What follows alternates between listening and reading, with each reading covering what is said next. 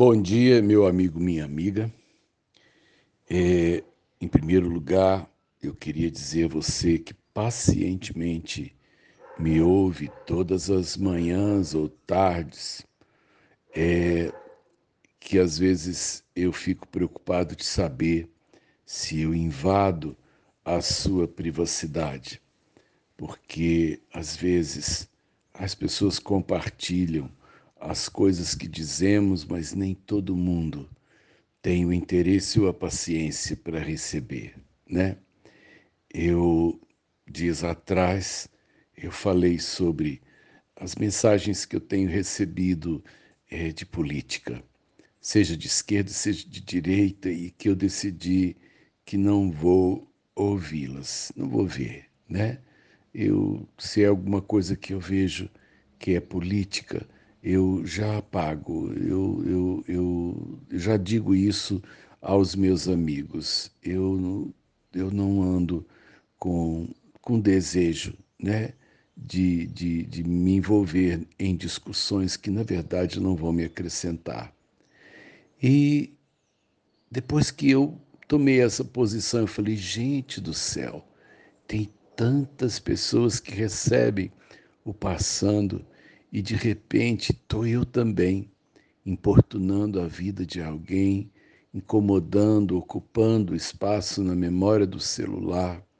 E às vezes também a gente acaba é, é, contrariando o pensamento de alguém, porque é, é, é muito complicado às vezes a gente entrar na vida das pessoas ou as pessoas entrarem na nossa vida porque existe uma coisa chamada privacidade, né?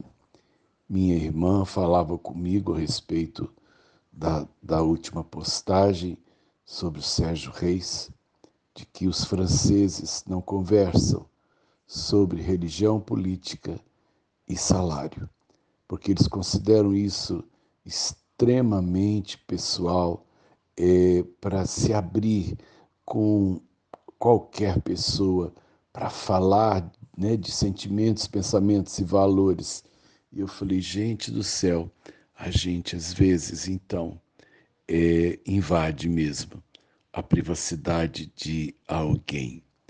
É, falar de religião, que é o que eu me propus fazer, pode às vezes contrariar princípios que não são os meus, né?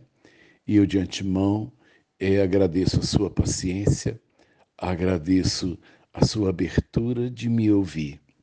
Eu sei que é uma gentileza e eu espero é, não, não, não agredir, não violentar, por exemplo, princípios que você traz, porque eu estaria sendo deseducado e deselegante com alguém que pacientemente me ouve e que, portanto, eu não posso e não devo né, semear sobre ele nenhuma coisa que não seja mesmo algo para melhorar seu dia, para melhorar seu ânimo, para acalmar o mundo interior, para acalmar né, as tormentas exteriores.